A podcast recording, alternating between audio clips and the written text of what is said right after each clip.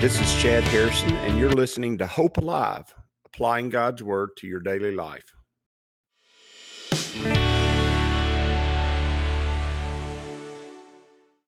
Hi, this is Chad Harrison, and I am the teaching pastor of Lake Community Church and have been serving as a pastor for 25 years.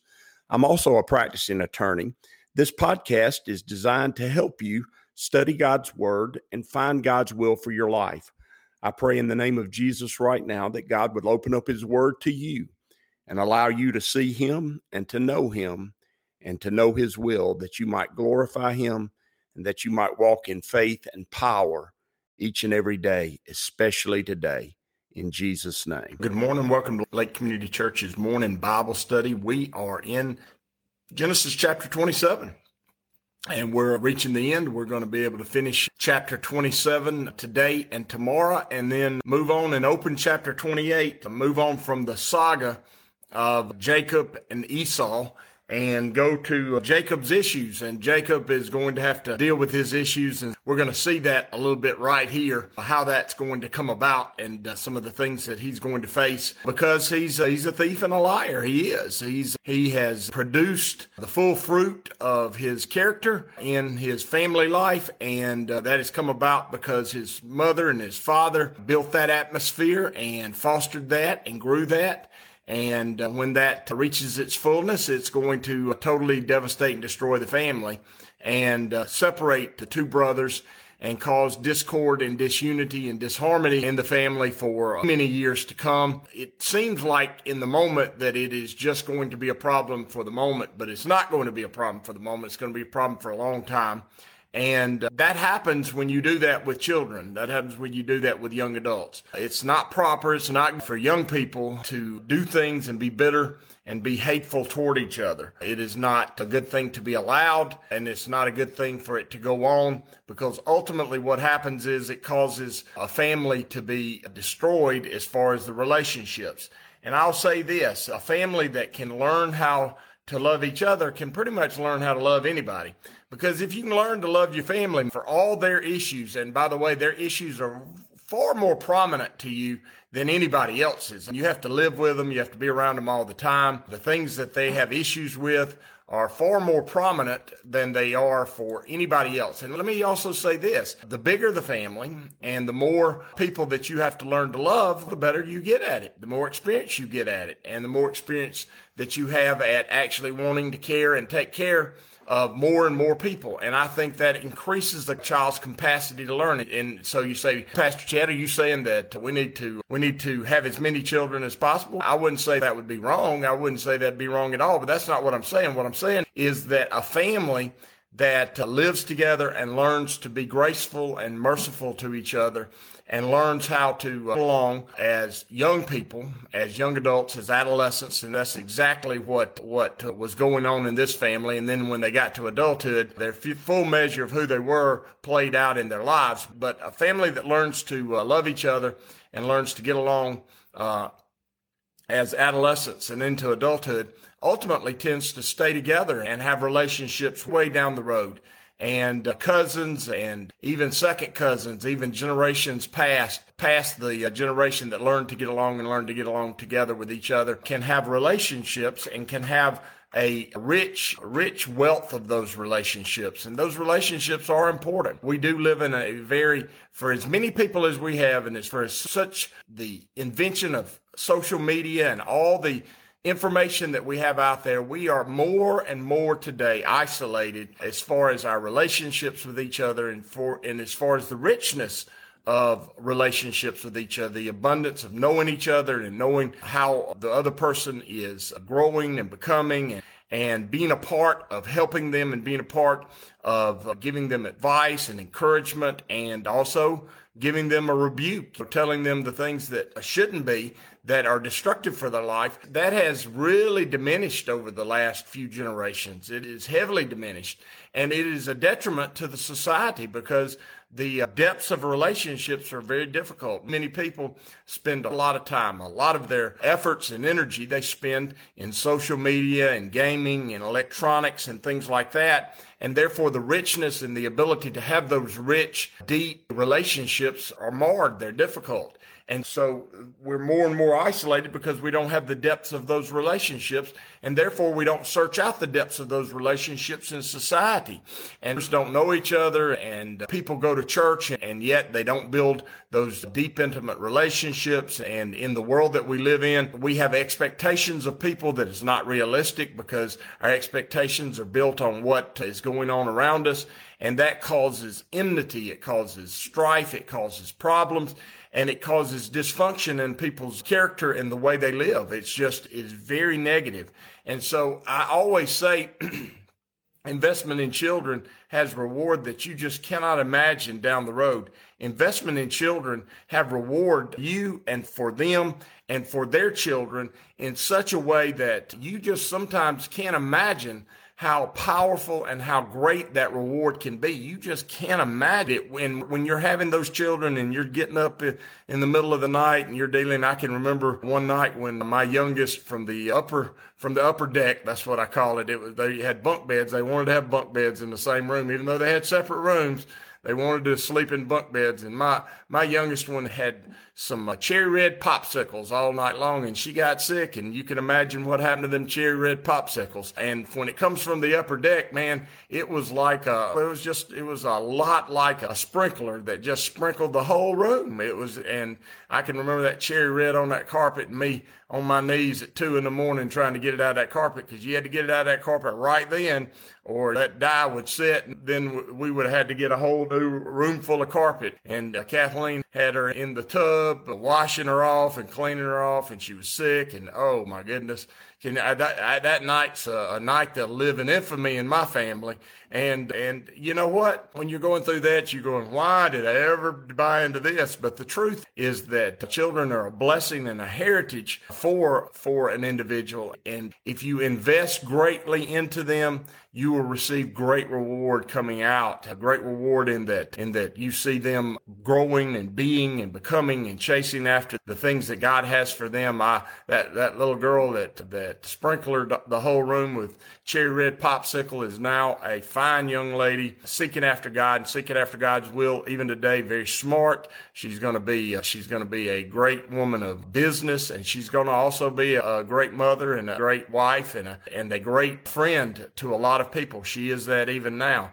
And so why would we, why would we, why would we not make that investment? If you said, uh, would I give away all that I have to go back to that day and, and clean up that vomit? I might really. And, and the reason is because that's what life is all about. It, it really is. It's about those growth moments and those things that happen that, that you remember and, and remembering with family is so important. I was talking to even an older couple yesterday that was in my office and I'm a, like I said, I'm a practicing attorney, and we were talking about investing in their future and sheltering assets and taking care of assets and getting them in the right place as far as family is concerned so that they'd be prepared for the end. Uh, and you go, why would you even do that? When you get in your 60s and 70s, you do need to do that. That's a, it's just important that you make sure you take care of your family. You've been taking care of them for a long time. You need to take care of them now. And they're a group of people that worked hard and have a lot of assets that uh, they've accumulated over the years. And I told them you need to take some of those assets if you're trying to find a place to spend them, and you take those kids on vacation. You need to take those kids. You need to buy a place and have a place for your children and your grandchildren to come and, and to visit and to be a part part of. You need to invest in those experiences, that time spent with your family, because that's invaluable. That that that can't be uh, overstated. It's invaluable. And uh, if it's done, your family, your children aren't going to always get along, and they're not always going to agree. But you know what? They'll learn how to love each other in the midst of their difficulties and differences, and that has great value that you just can't. You just there's no way to there's no way to place a place a number on it. It has unbelievable value for you. And in this family, that's not the case. Uh, and, and as far as Jacob and Esau are concerned, uh, mom picked uh, Jacob and dad picked Esau and they pitted them against each other and they played favorites and they didn't, and they didn't teach them to uh, get along and they didn't teach them to look out for each other's best interest and they didn't teach them how to be uh, adults with, with good relational skills. They just didn't do it. And uh, one of them's a thief and the other one's a little bit of a, a, a nut, a little bit of a, uh, self-absorbed individual, the father, and he just does what he wants to do, and he indulges himself. And Jacob takes advantage of it, and that's what the porridge story is about. And ultimately, that's what the, the whole relationship was built on. It was built on distrust and enmity, and it is going to bring about its fullness. And that happens in life. That's just the way it is. Verse 41 of chapter 127 says, So Esau hated Jacob because of their blessing and, and which his father blessed him. He hated him because the father, Isaac, gave Jacob that blessing. He gave him Esau's blessing. And I already talked about how that's just foolishness. There ought to be a blessing for every child. There ought to be a blessing for everyone. You ought to have a word of encouragement, a word of life for everybody. And there shouldn't be just one to give out. If there's just one to give out, that means your quiver's empty and your basket's empty. And you're, you need to fill that up with some grace and some mercy and some hope and some life. You need to be giving out some of that stuff every day. You need to be really good at giving that out. He says, he says, the which the father blessed him. And Esau said in his heart, the days of mourning for my father are at hand or they're near to come, then I will kill my brother Jacob. Notice it, it reaches its full culmination. And that's what happens when sin is, is planted and it's fostered and it's grown and it's watered. It brings about the fullness of that. And he's basically saying, I hate my brother enough to commit murder and to kill him. And we've already seen one family that had that issue because of jealousy and because of hatred and because of bitterness. And they weren't necessarily raised to be that way, but this family definitely, definitely had that enmity, that, that strife was built into their upbringing and it's playing out to its fullness here. And it's ugly. And that's the only way you can describe this. It's ugly. It's ugly hatred. And let me say this hatred is ugly in every possible way. Hatred for people that you don't know usually is because you were, you, you didn't learn in your life to look for the best in people. It's a character flaw. Hatred for people that you do know is a failure to recognize your own sin and your own struggle in life. And oftentimes, oftentimes your hatred of them is just a outgrowth of your hatred of yourself because you've not learned how to walk in the grace of God and the mercy of God and allowed that to become a regular part of who you are. You just hadn't done that. And so when you get to the place where you're, uh, you're dealing with someone who's done you wrong or dealing with someone who's done you dirty, as we would say, you would, you want to hate them. You let that hatred grow up in your heart. And the, Jesus said, do good to those who despitefully use you. He says you're supposed to, you're supposed to give grace where other people give hatred. You're supposed to give mercy where other people give condemnation. You're supposed to give life where other people are walking in death. That's what we were made for. And I know it seems pie in the sky, but let me say this. If you learn how to do that in your own character and your own nature, there's a lot of greatness that comes from that. There's a lot of grace and hope that comes from that. And learning to hate and learning to be bitter in your own heart. Bitterness doesn't bitterness doesn't affect anybody but you. Bitterness is not hurting the person you're bitter toward. It, it didn't do anything to them. They don't even know sometimes that you're bitter about it. The bitterness is destroying the jealousy. It doesn't hurt the person that you're jealous over. It's destroying you. Notice sin destroys you. It doesn't destroy, it, it can destroy them. If you were to kill them, it would destroy them, but that would destroy you in far more, far more worse way than just having that hatred in your heart. The hatred, the bitterness, the envy, the strife, condemnation, the destruction that goes on in people's heart toward each other ultimately destroys them and it doesn't destroy the person that you feel that way toward. In fact, it, it sometimes is totally unknown and never even heard from. And that's really what's going on here. Esau is destroying himself and he's already been uh, on the train to doing that because he never ever was given really the character to do anything different. In the words of Esau, her older son, notice we're still manipulating. We're still, we built this castle, this castle in the sand, and the waves are coming in, and Rebekah's trying to save the castle. And that's what she does. But now what she's going to do is she's going to send her son off into the wilderness for a 20 year stint. He's going to be out there dealing with his own issues for a long time before she ever sees him again. He's going to be gone for many years. He says, uh, and she's going to be stuck with Esau. That's what's going to happen right here. And the word of Esau, her older son, was told to Rebekah. So she sent and called Jacob, her younger son, and said to him, Surely your brother Esau comforts himself concerning you by intending to kill you. She says, We done messed it up, and Esau is wants you dead. And she obviously didn't feel like uh, didn't feel like this was no issue, or she just let it be. She felt like there was some issue. Now she didn't realize how deep it really was because we're going to find out basically two decades later, Esau rides out to kill him when he hears he's coming back. But so that bitterness stayed there for a long, long time. Let me tell you something bitterness in your heart for a long time ain't going to do you no good. And that's from the deep south. Bitterness in your heart that you hold for a long, long time ain't to do you no good. It will only eat you. It corrodes the heart. It destroys the soul. And, and if you think that's something you really want to enjoy and be a part of for a long time in your life, I can tell you something this morning. It will do nothing for you. It is death. And if you've got bitterness in your heart for somebody, first thing you need to do is forgive them. You need to release them so you can be released. And you need to release them. even if you don't like them, you need to release them. And I don't care whether you like them or not. I, I would prefer that you learn to see the, see the grace of God for other people. The truth is that you need to let that go. You need to let it go. And if you don't, if you can't let it go, it is corroding your soul. It is corroding your soul and it is of no value to you and it is going to it is going to effectuate your character down the road if you don't deal with it. And you need to deal with it.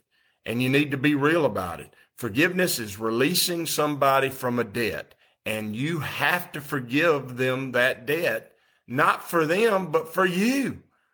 Yes for them. Yes okay? But for you too. You got to let it go. I know that seems easy but let it go. You got to do that not let it snow. Let it go. So he says, Now therefore, my son, obey my voice, arise, free, flee to my brother Laban in Haran.